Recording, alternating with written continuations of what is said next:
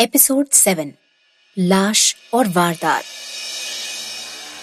ऋतु गुस्से में मुग्धा के ऊपर बैठकर उसके सीने में लकड़ी का पैना खूंटा धीरे धीरे घुसा रही थी और मुग्धा के दिल की धड़कनें बाहर तक सुनाई देने लगी हैं और धीरे धीरे उसकी आँखें बंद होने लगती हैं।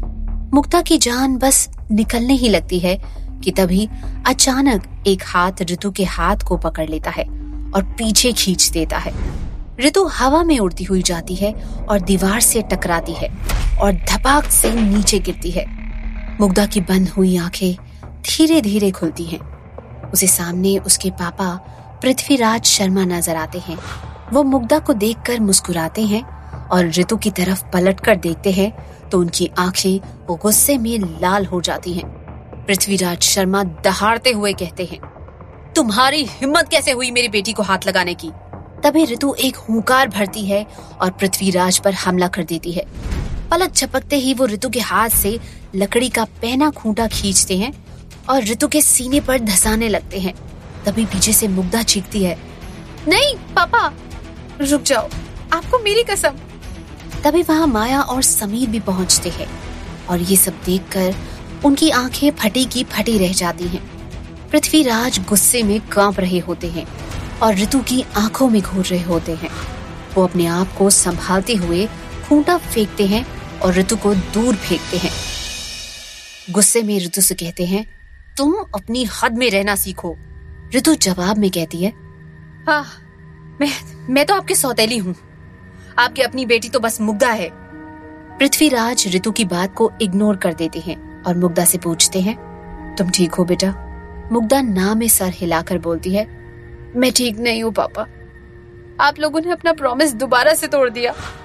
मुग्धा तुम भूल रही हो। पृथ्वीराज शर्मा अपने प्रोमिस कभी नहीं तोड़ता। मुग्धा ने कहा लेकिन प्रॉमिस टूटा है पापा। मेरा क्लासमेट रोनी। क्या मुझे आगे कुछ कहने की ज़रूरत है? क्या गलती थी रोनी की? बस यही ना कि वो इंसान था। इतना कहते कहते मुग्धा की आँखें खून के आंसुओं में नम हो जाती हैं। मुग्धा रुहासी होकर आगे बोलती है, मैंने आप लोगों से पहले भी कहा था ना no more human means no more humans मगर फिर भी आप लोगों को मेरी बात नहीं समझ आई। आज के बाद मैं आप लोगों से कोई बात नहीं करूँगी। इतना कहकर मुग्धा वहाँ से गुस्से में अपने कमरे में चली गई। Mugdha listen to me Prithviraj ने मुग्धा को रोकने की कोशिश की, लेकिन वो नहीं रुकी। पृथ्वीराज ने पलटकर माया ऋतु और समीर को गुस्से में देखा। वहीं अपने कमरे में लौटकर मुग्धा ने अपनी माँ की तस्वीर की ओर देखते हुए पूछा, ऐसा बार बार मेरे साथ ही क्यों होता है माँ? मैं हर बार क्यों नाकाम हो जाती हूँ? क्या गलती है मेरी? ना मैं इंसान हूँ और ना ही मैं पूरी तरह इन लोगों जैसी हूँ। फिर क्यों हर बार मेरी वजह से उन बेबस इंसानों की जान चली जाती है? ऐसा कहकर मुग्धा अपनी माँ की आँखों में ध्यान से देखने लगी। जानती हूँ माँ। एक बार पहले भी मैंने क्लास ट्वेल्थ में प्रतीक की जान बचाने की कोशिश की थी। लेकिन ऋतु की वजह से उसकी जान चली गई थी। और ऐसा ही आज फिर हुआ। मैंने रोनी को बचाने की बहुत कोशिश की लेकिन मैं उसे नहीं बचा पाई। इतना कहकर मुग्धा रोने लगी और उसकी आँखों से आंसुओं की जगह खून के आँसू बहने लगे। माँ क्या मेरा लोगों के लिए फ़िक्र करना और उनके बारे में सोचना ही उनकी जान जाने की वजह है। बताओ माँ। क्योंकि ऋतु का वहाँ समीर के साथ ना होना और उसके अजीब रवैये की वजह से रोनी की मौत के पीछे का शक मुग्धा को इस बार भी ऋतु पर ही हो रहा था। उस वक्त मुग्धा खुद को लेकर काफ़ी गिल्ट महसूस कर रही थी क्योंकि वो रोनी की जान नहीं बचा पाई थी। तभी उतनी देर में मुग्धा के कंधे पर किसी ने हाथ रखा। माँ की आँखों में भी उस शख्स की परछाई उभर चुकी थी जिस वजह से मुग्धा को पीछे मुड़कर देखने की ज़रूरत ना पड़ी। उसके पीछे इस वक्त पृथ्वीराज शर्मा खड़े थे। गलती मेरी है बेटा।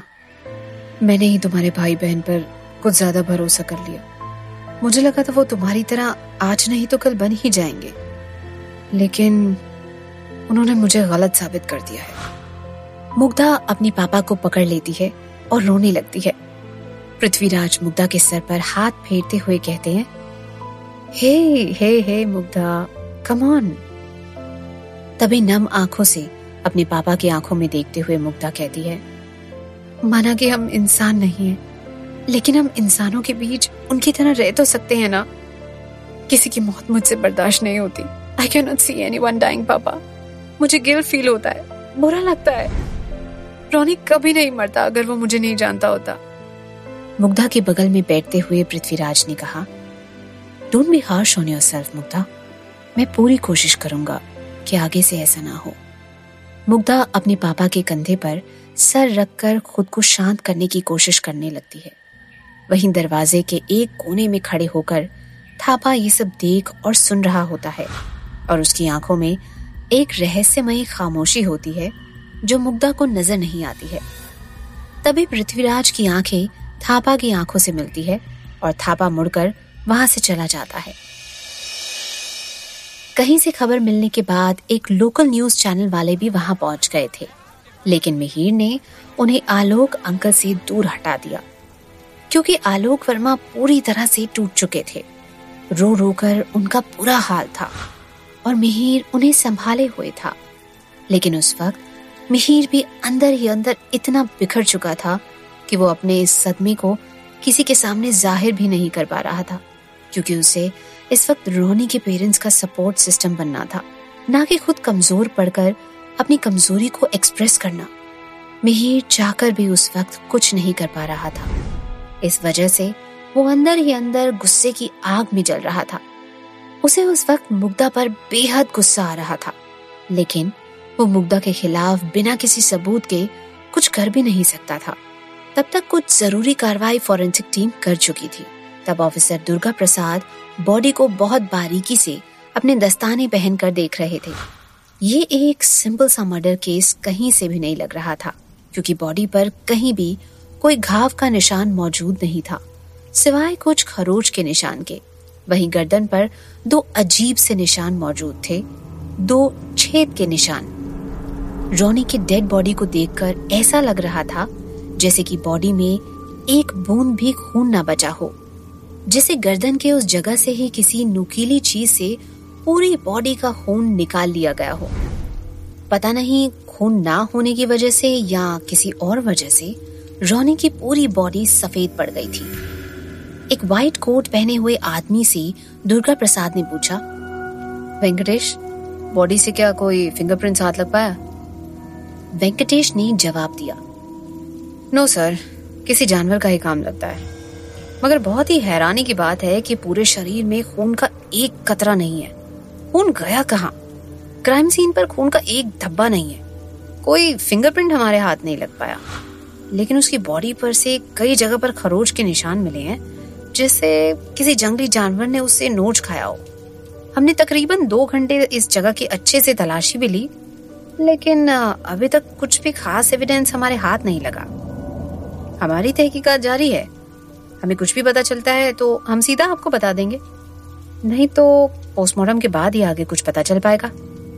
ओके फर्दर ऑपरेशन जारी रखो। इतना कहकर दुर्गा प्रसाद गहराई से कुछ सोचने लगे।